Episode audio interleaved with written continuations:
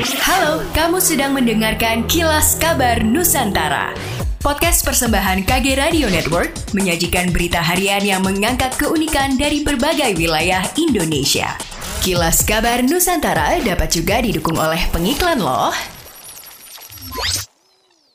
Setelah menjalin kerjasama dengan BP2MI Pusat, pemerintah Provinsi Sulut optimis dapat menyiapkan tenaga kerja yang handal dan dapat bersaing dengan tenaga kerja lain dari negara lain. Meski begitu, Gubernur Sulut Oli Dondo Kambe mengatakan Sulut masih memiliki beberapa catatan yang perlu lebih disiapkan lagi, yakni kemampuan masyarakat untuk berbahasa asing.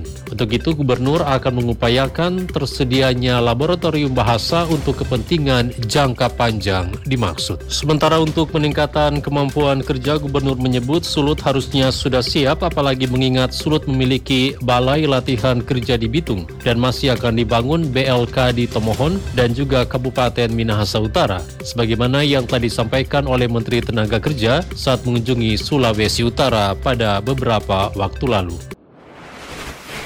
Sobat Medio, kamu penggemar kisah di balik layar investigasi program Aiman Kompas TV?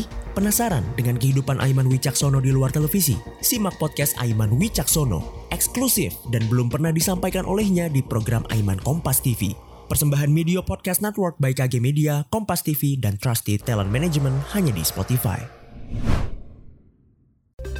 Ketua DPRD Kota Malang, Imaderian Diana Kartika, memberikan empat catatan penting terkait prioritas pembangunan Kota Malang pada 2023 mendatang, di mana catatan penting ini merupakan hasil dari kesimpulan enam fraksi di DPRD Kota Malang saat menyampaikan pandangan umumnya dalam rapat paripurna Senin 18 Juli 2022 di mana Made menyampaikan juga bahwa empat catatan tersebut merupakan masalah klasik yang hingga kini belum juga terselesaikan, yakni kekosongan OPD, masalah pasar, infrastruktur dalam mengatasi banjir dan macet, serta masalah kemiskinan. Sehingga itu juga melalui pandangan umum fraksi ini, dia mengharapkan ada reaksi cepat dari Wali Kota Malang agar segera menjawab dan melakukan aksi nyata di lapangan.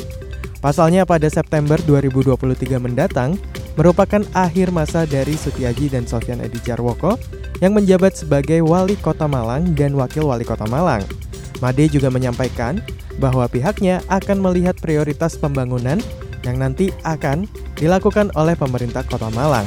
Pihaknya akan melakukan penyesuaian agar prioritas pembangunan pada 2023 mendatang sesuai dengan RPJMD Kota Malang 2018 sampai 2023. Sementara itu, Wakil Wali Kota Malang, Sofian Edi Jarwoko, yang hadir dalam rapat paripurna ini juga menyampaikan bahwa pihaknya sudah mencatat sekitar 90 pertanyaan dari pandangan umum fraksi DPRD Kota Malang. Dari pertanyaan inilah yang nantinya akan ditindaklanjuti dan akan dijawab dalam rapat paripurna yang akan digelar pada hari Rabu 20 Juli 2022 besok.